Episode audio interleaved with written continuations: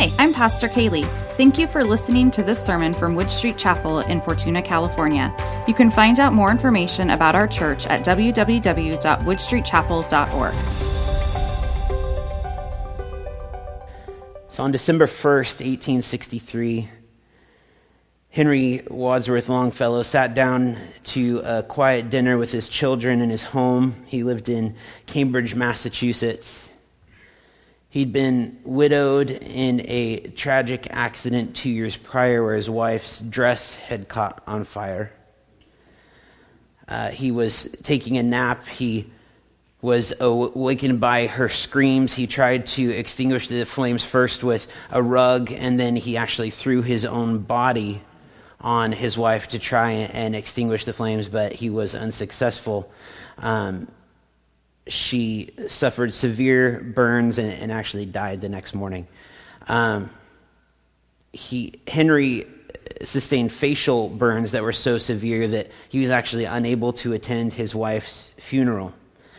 Uh, he later actually grew a beard to, to hide the scars, and he was afraid that he was going to be sent to an asylum because of his grief, how, how uh, overcome he was earlier that spring in 1863, his oldest son, Charlie, had enlisted in, as a private in the 1st Massachusetts Artillery. And he had advanced quickly within that. He became a second lieutenant. Um, and so far, he had survived, but on this night in, in early December, they get a telegram. And in this telegram, they're told that Charlie has been severely wounded uh, four days earlier in a skirmish. They're, they're fighting in the Civil War. A bullet has traveled across his back, narrowly missing his spine. Uh, he's being transferred to Washington, D.C. Immediately, Henry and his younger son, they, they get on this train and they arrive in Washington, D.C. on December 3rd to visit their son, Charlie. Um, surgeons are working on him, and at, at one point, the surgeon say he's, he's probably never going to walk again. Later on, throughout the process, the, the prognosis becomes more improved. However, they say it's probably going to be six months uh, of hard, laborious care before he is able to walk, if he ever is. And it's in this particular situation on Christmas Day, 1863, where we see this widower who is stricken with grief, a father of six children, the oldest of whom might be paralyzed for the rest of his life. His country is in the midst of, of fighting a civil war against itself, and it's in the middle of all of this that he hears Christmas bells. He hears the, the bells in, in the city or the town ring and he hears this, this Christmas carol being sung out by a group of singers of peace on earth. That's a lot of hard stuff to be going through to hear about peace on earth.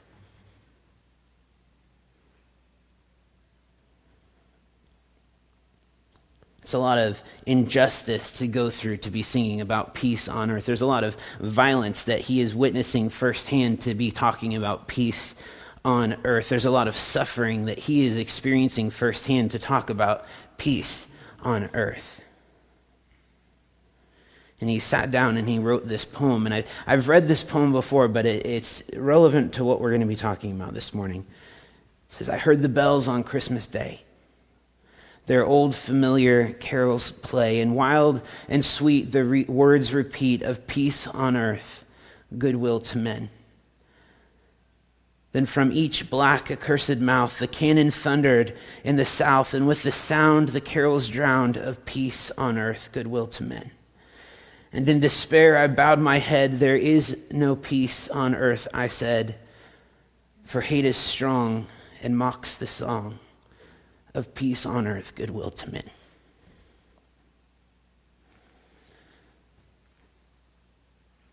I wonder if maybe we can look at our lives and we can maybe at least partly identify with, with what this man has gone through. Maybe, maybe you look at your life and you're like, man, there's, there's a lot of stuff that's going on right now that doesn't feel like peace on earth.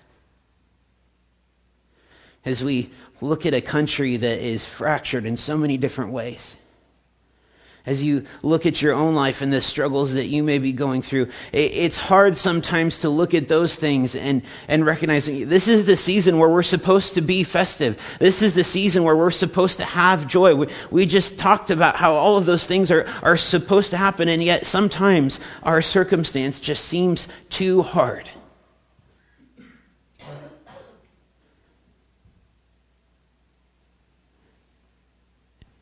And for so many people, the goal of this season is to just get through it.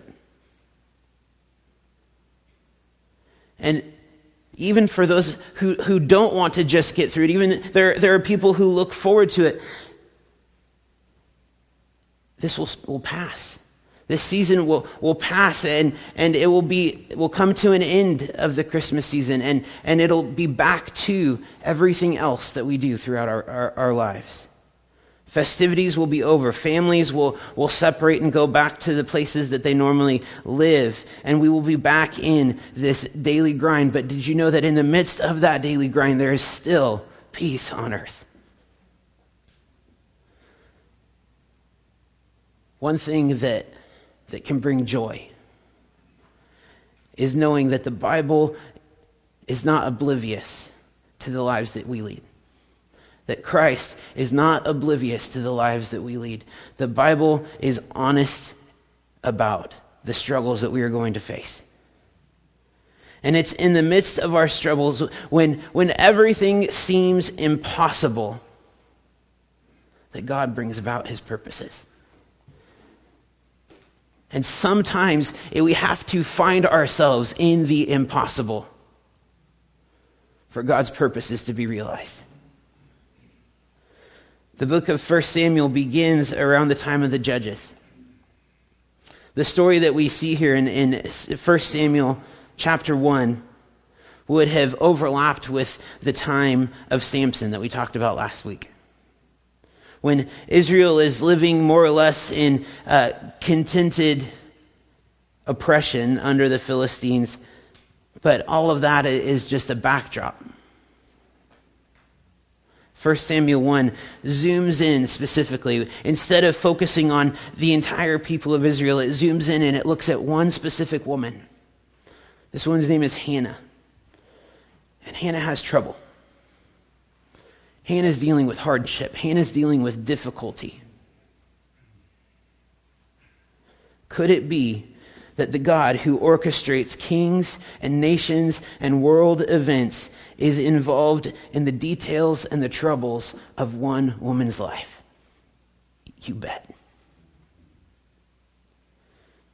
So, this morning we're going to talk about three specific points. Your troubles belong to God, your prayers matter to God, and your salvation comes from God.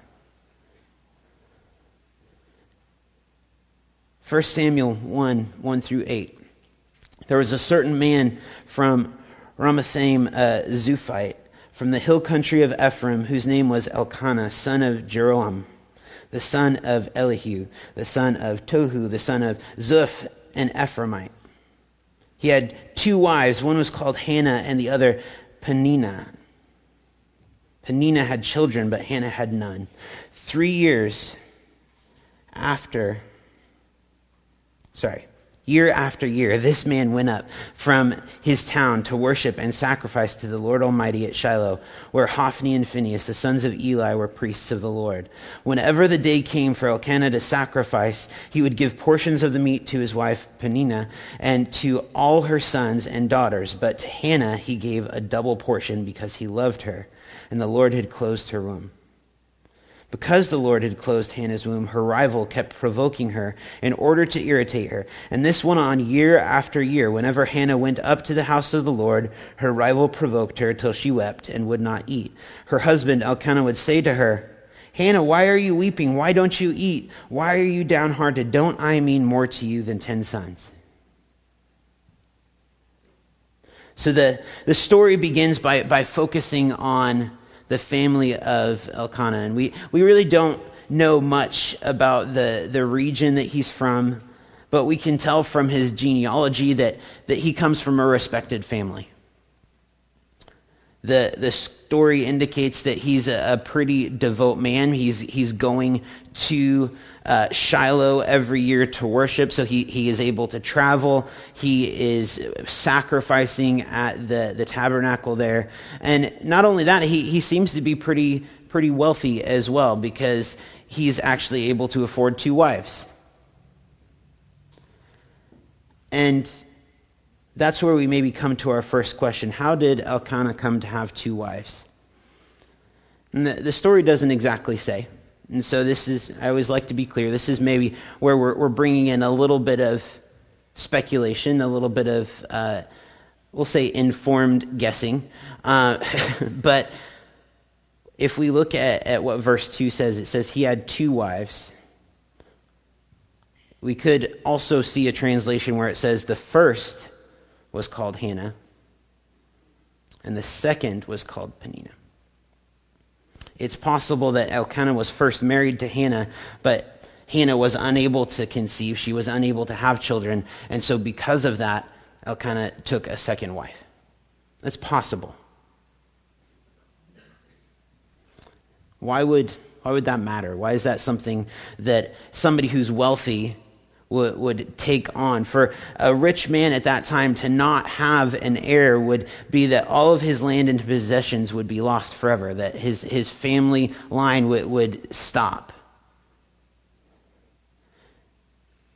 We see in verse 1 that he is a, wealthy man. He has a, a, legacy that he wants to pass on. And so, as years go on and Hannah's unable to have children, maybe there's despair, there, maybe there's disagreement that happens. And so, we see that Elkanah has this second wife.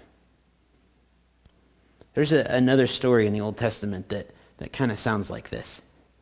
If we look at, at the, the story of Abraham and, and Sarah and Hagar.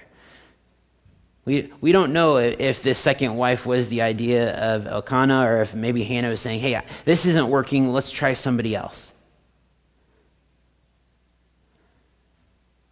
But either way, if you're Hannah, how does that feel? Shame, sorrow, the ability to bear children in that time was, was a big deal. That was, that was very critical to the, the social status of Hannah. One thing that is important for us to know is that even though polygamy might have been culturally acceptable during that particular time, Scripture is very clear that that is not part of God's design. God's design and we see it from the very beginning of creation, has always been for marriage to be between a man and a woman, and just one man and one woman. And what we see here and what we see throughout the Bible, especially the Old Testament, is that when that particular formula is broken, grief often comes about. If Elkanah and Hannah thought that things were going to get better after children came along. Unfortunately, they were wrong. So Peninnah is able to bear Elkanah children, but Hannah has none. And so, just like Hagar started despising Sarah, Peninnah begins to despise Hannah. And it would all kind of come to a head during their yearly trip to Shiloh at the family feast where the, the family would t- partake of the sacrifice, where, where a portion would be given to each individual based on their family size. And so Elkanah would distribute the portions of meat, giving the, the portions to uh, the different family members, but he would deliberately give Hannah a double portion because he loved her. That's what the scripture says. And even in, in that act, Elkanah is probably bringing about some of the, the bitterness that exists between the two. And, and one commentator has this conversation kind of imagined at the table and it says, This is between uh, Peninnah, Peninnah and Hannah. Now, do all of you children have your food? Man, there are so many of you. It's hard to keep track. Hannah, can you give me a hand with this, please? Mommy, Miss Hannah doesn't have any children. Miss Hannah, oh, yes, that's right. She doesn't have any children. Well, doesn't she want children? Oh, yes, she wants children very, very much. Wouldn't you say so, Hannah? Don't you wish that you had children too? Doesn't Daddy want Miss Hannah to have kids? Oh, certainly he does, but Miss Hannah keeps disappointing him. She just can't have kids. Why not? because God won't let her. Does God not like you, Miss Hannah? Well, I don't know. What do you think? Oh, by the way, Hannah, did, did I, I tell you that I'm pregnant again? You think you'll ever be pregnant someday? It's not that hard to think about a conversation like that and what damage that can do.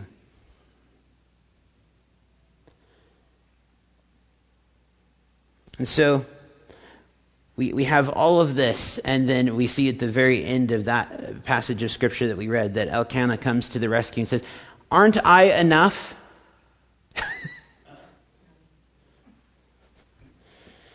Guys, sometimes it's just better to shut up. Sometimes it is better to just be quiet than to try and solve the problem. Guys, we like to solve the problem. We, we are presented with the issue. We see how to fix it. We say, well, if you just did this, this, and this, that would solve your problem. Even if it's true, sometimes just don't say it. Sometimes Keely and I have a conversation where, huh? Where we, we just kind of have a, a, quick check of is this something where we, we want to fix this? Or can, can, can I, I, I share a thought on how to fix this? Or is this something where we should maybe just have just have conversation? Well it's only because i've gone through the other way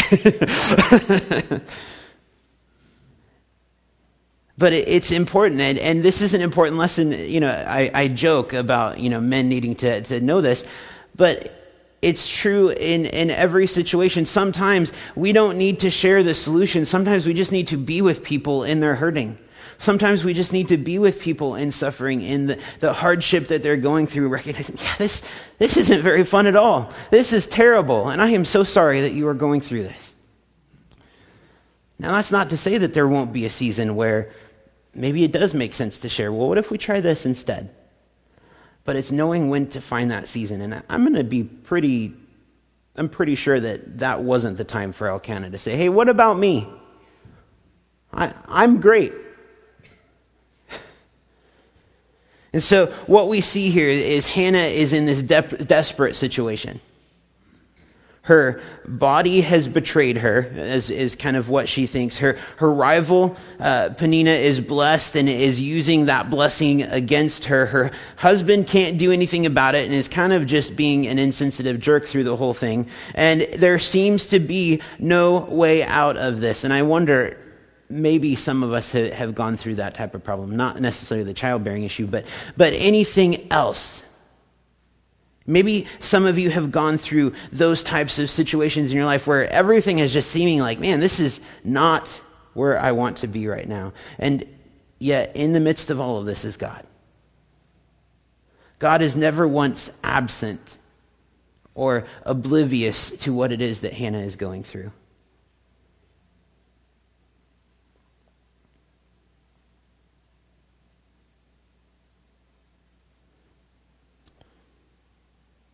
Hannah believed in God. Hannah came every year and provided sacrifice to God. She prayed. And if she, she prays and, and she recognizes that, that Yahweh is, God, that He is all powerful, all knowing, all seeing, what's, the, the feeling that can sometimes come when we're in the midst of struggle, when we're in, in the midst of, of hardship that we don't understand. Maybe God doesn't love me. Maybe God's out to get me. Maybe I've done something wrong that, that's causing this to take place in my life. Some of that had to have crossed Hannah's mind. There, maybe there's a reason that this is, is, is happening and I'm feeling this way and I'm being treated this way.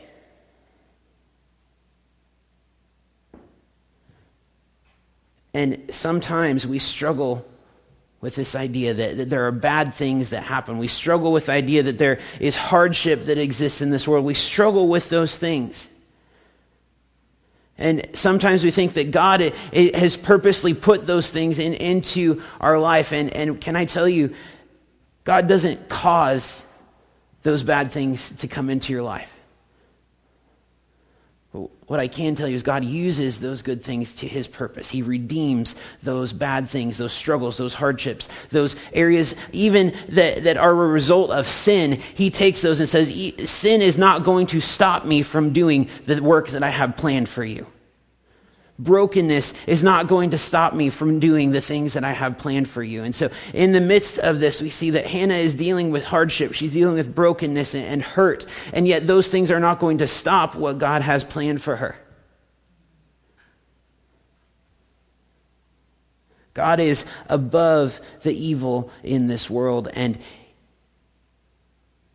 that assures us that God is able to use even human evil, even the, the nastiness that's coming out of this other woman to accomplish his purposes.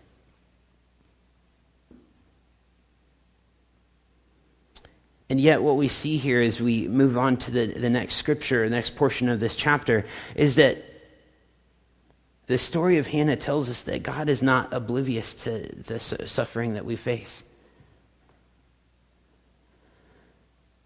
God reigns over our suffering. He doesn't rejoice in it, but he reigns over it. And God is the only one who could have perfectly understood what Hannah was going through.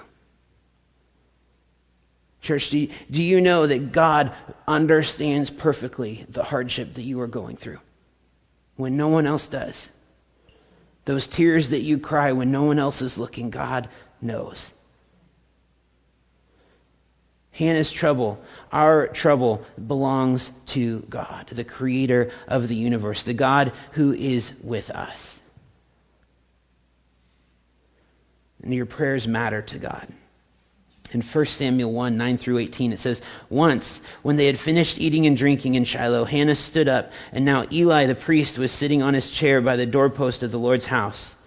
In her deep anguish, Hannah prayed to the Lord, weeping bitterly, and she made a vow, saying, Lord Almighty, if you will only look on your servant's misery and remember me, and not forget your servant, but give her a son, then I will give him to the Lord for all of the days of his life, and no razor will ever be used on his head. And she kept on praying to the Lord.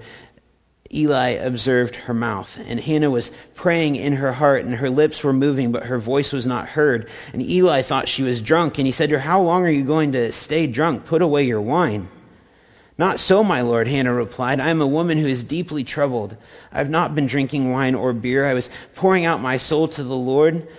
Do not take your servant for a wicked, wicked woman. I have been praying here out of my great anguish and grief. And Eli answered, Go in peace, and may the God of Israel grant you what you have asked for.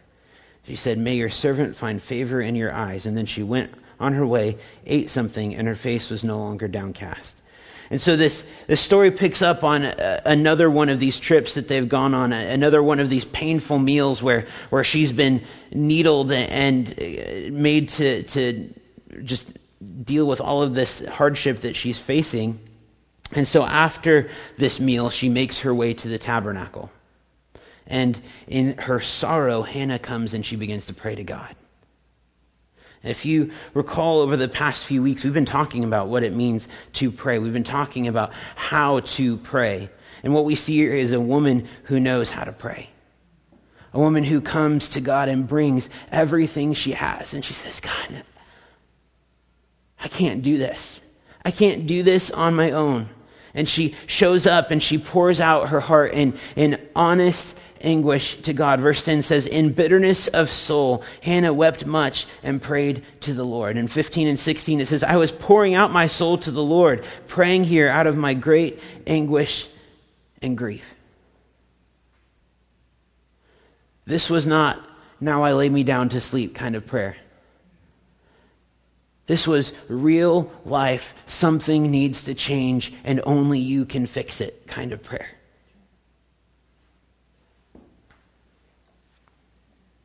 Do you think she prayed like this before? I'm pretty sure if you are at this point, this isn't the first time that you've prayed. There, there's no question that her, her desperation is in part tied to her barrenness, her inability to have children.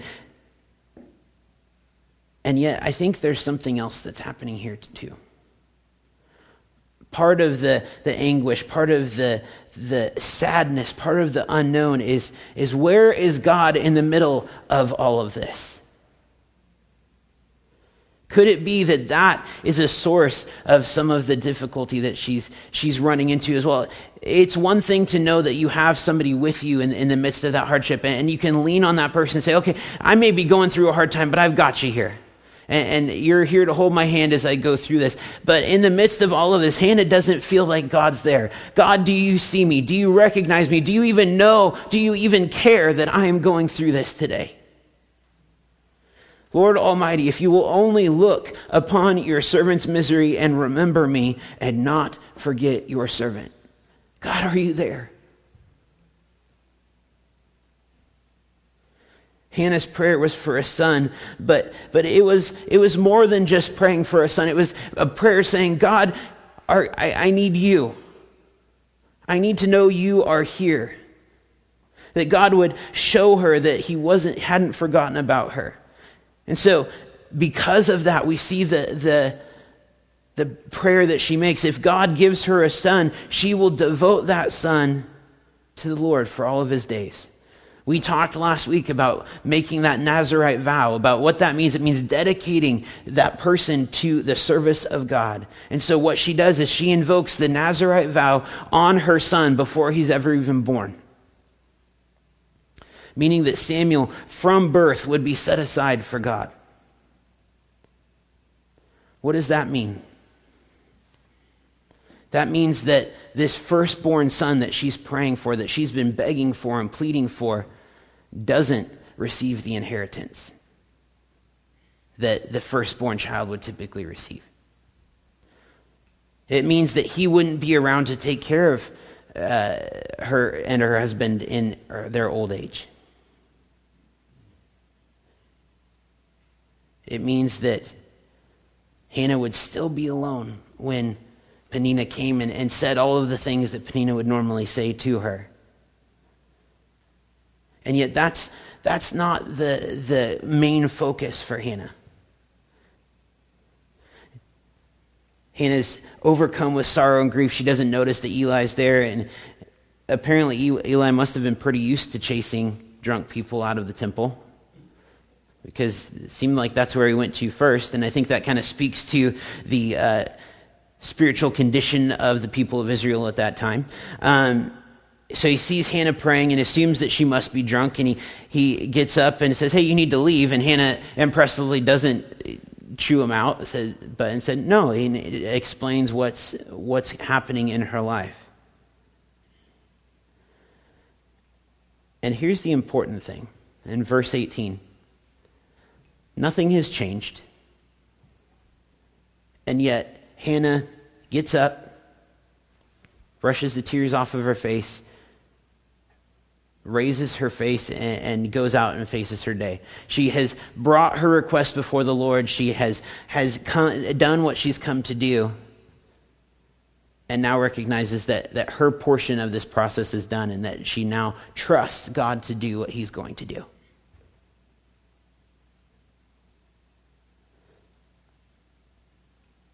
There is something that is life changing about prayer that goes even beyond our circumstances. The God of the universe, the God who spoke the stars into motion, cares about you. And in the midst of all of Hannah's trouble and discomfort, she found peace. Prayer is not valuable because we get stuff from God. And yet, sometimes when we look at prayer, sometimes that's what we think is we just need to get stuff. prayer is valuable in itself because in it we turn to God and we recognize that, that we don't need the stuff, that God is the greatest. God is the answer, and God will provide as He needs to provide, as we need Him to provide. We go through our days surrounded by troubles, surrounded by those difficulties, just like Hannah does, that challenge our faith in God. Does God really love you? Is the Bible even true? Does God care about your suffering? Has God forgotten about you? Those are all questions that can come out. And yet, in the midst of all of that, we have a God who is with us. Even though Hannah was comforted by prayer, the story doesn't end there because salvation comes from God. 1 Samuel 1 19 through 28, it says, Early the next morning they arose and worshiped before the Lord, and they went back to their home. Elkanah made love to his wife Hannah, and she became pregnant. The, the Lord remembered her. So, in the course of time, Hannah became pregnant and gave birth to a son, and she named him Samuel, saying, Because I asked the Lord for him. When her husband Elkanah went up with all his family to offer the annual sacrifice to the Lord and to fulfill his vow, Hannah did not go. She said to her husband, After the boy is weaned, I will take him and present him before the Lord, and he will live there always. Do what seems best to you, her husband told her. Stay here until you have weaned him, only May the Lord make good his word. And so the woman stayed at home and nursed her son until she had weaned him. After he was weaned, she took the boy with her, young as he was, along with a three year old bull an ephah of flour and a skin of wine, and brought him to the house of the Lord at Shiloh. When the bull had been sacrificed, they brought the boy to Eli and said to him, Pardon me, my Lord, as surely as you live, I am the woman who stood here beside you praying to the Lord. I prayed for this child, and the Lord has granted me what I asked of him. So now I give him to the Lord. For his whole life he will be given over to the Lord. And he worshiped the Lord there.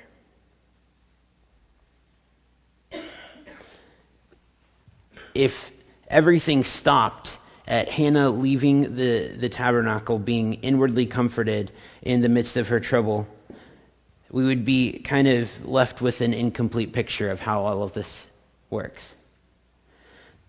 The salvation that God brings isn't just inner peace,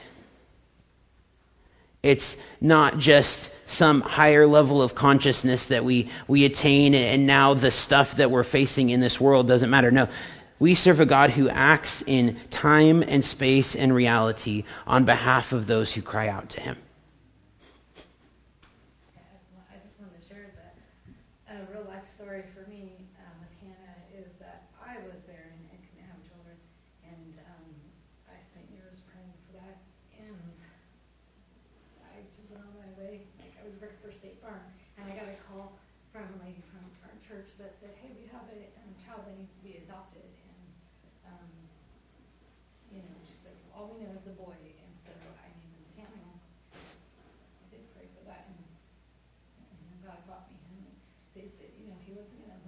whole life and stuff. And I said, it doesn't matter um, how long God gives them to me, because who am I to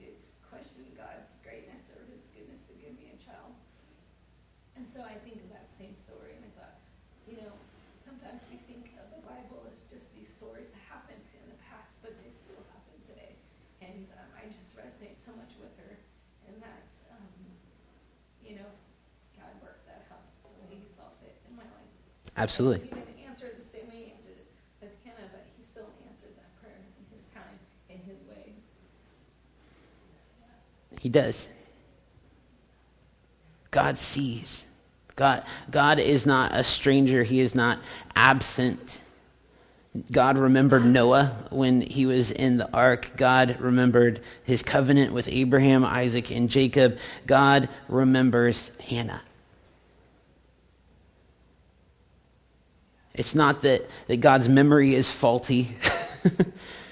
but this is the language that, that is used to indicate that God is about to work out his unfolding purposes, that God has a plan. And just like we talked about last week when we were looking at Samson, God loves to use the unlikely. God use, uses the impossible because that is how his glory is shown. And so God opens Hannah's womb and she conceives and gives birth to a son. And she names her son Samuel. And now the, the time has come for her to go back to Shiloh, to this, this annual sacrifice and, and, feast. And, and finally, the time is here for her to, to go and to not be alone. The, the time is finally here for her to bring her son, and, and finally we can shut up Peninnah. Vindication. But she doesn't go. Why doesn't she go? And, and we see the answer. She hasn't forgotten her promise. She knows that, that Samuel doesn't belong to her. He doesn't exist to vindicate her own pride. He doesn't exist so that her own self esteem can be boosted. He belongs to God. And so the next time she returns to Shiloh, it will be to devote Samuel to the Lord forever. One thing that I think is important for us to note here is Hannah could have kept her vow a secret. Nobody else knew. Nobody heard her prayer. Eli thought she was drunk. And now God had finally given her a son. All her life, she has prayed for a son. Could she really be expected to give him up now? And yet, it doesn't seem like she's reluctant at all, at least in, the, the writing that we see. And in fact, it's almost the opposite. She plans to care for Samuel, not until he's a teenager, not until he's like eight years old, but until he's weaned. And in, in that culture, he would have been weaned at like two or three years old. Two or three years old, she takes her son and says, Here,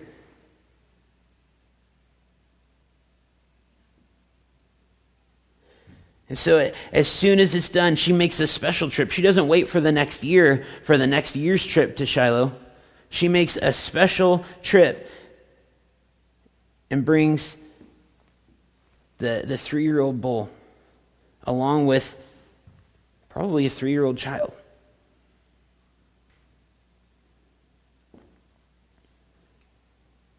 So, what's the point? What's, what's the point of this story? How does, Matt, how does this have to do with Christmas? Like, did you forget what we're talking about here? This is December. We're supposed, this is nativity. We're supposed to be talking about those things. Maybe the, the point of this prayer is that if we simply pray hard enough, if we come and cry hard enough, if we act like we're drunk in church, that God will give us what we want. Thankfully, no, that's not the point of this. Hannah's response shows us that really Samuel wasn't the point of her joy, wasn't the, the source of her joy. Hannah's joy came from the fact that, that she realized that God had not forgotten her. That God answers prayer and that God works in amazing ways. And that in the midst of all of her hardship, in the midst of all of her pain, God was still faithful. The, the people of Israel had been crying out for a Savior for years. For hundreds of years, they had been crying out, God, save us, rescue us. You made a promise. We're asking you to be faithful. And God says, I will always be faithful. And just like God was faithful in answering the prayer of Hannah, God is faithful in answering the cries of his people and in bringing about something that was completely unexpected, something that was impossible, something that was completely miraculous. That in the, the life of Jesus. You can read all about the, the response that Hannah has to this in chapter 2 of 1 Samuel. But her joy is not in Samuel. Her joy is in the Lord. It says, My heart rejoices in the Lord. In the Lord, my horn is lifted high. My mouth boasts over my enemies, for I delight in your deliverance. There is no one holy like the Lord. There is no one beside you. There is no rock like our God. No matter who you are this morning, this is the God that you can know for yourself. No matter what struggle you find yourself in, this is the God that you can know for yourself. This is the hope that we can have this Christmas season. When Longfellow heard the, the Christmas bells in 1863, he was reflecting on his circumstances, on the, the circumstance of being in a broken world, in a broken country, in a, a, a family that was broken, and all of the hardship. And yet, in the midst of that, he recognized that God has not forgotten his people. God has acted to save his people. That there is hope that is even deeper than the brokenness that this world experiences. And so the last verse of his poem comes. Then pealed the bells more loud and deep. God is not dead, nor does he sleep. The wrong shall fail, the right prevail, with peace on earth, goodwill to men.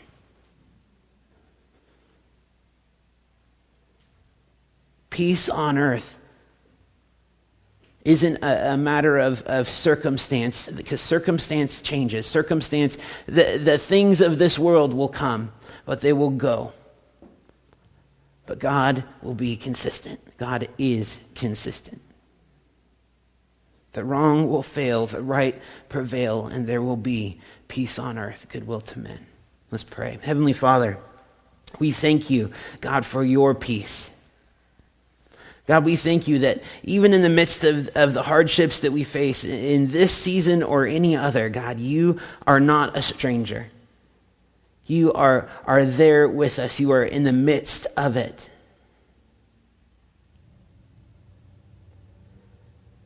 And God, we thank you that, that we can come to you, we can lean on you, we can bring our, our needs and our concerns and our desires to you, and you listen. God, as we prepare to, to leave this place, This morning, we, we just pause for a moment, Lord, and we consider those things, those areas in our life where we have that need, where we have that, that desire that is within us, God. Maybe it's a desire for that's that's as big as Hannah's, God, that that she wants a son and that, that she is crying and, and longing for that. Maybe there are things that are, are like that that exist in our lives today. God, we bring those things. We bring the big things. We bring the seemingly impossible things to you, knowing that you are a God who works in the impossible.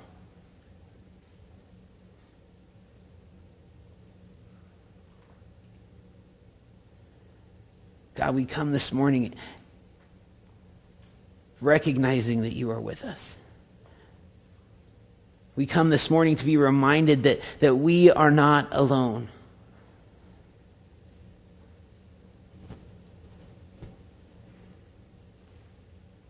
We thank you that you came, that you came to be with us, that you came to make a way for us to be with you for all of eternity.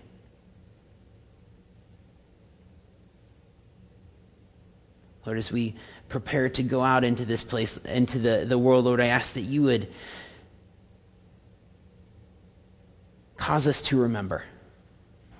That you would cause us to, to be mindful of, of that gift, to be mindful of the hope that we have in you. In Jesus' name we pray. Amen. God bless you all.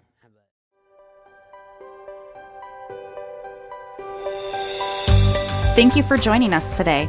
If you'd like more information about Wood Street Chapel, check out our website, woodstreetchapel.org, or email us, info at woodstreetchapel.org. Connect with us on Facebook to stay in the loop.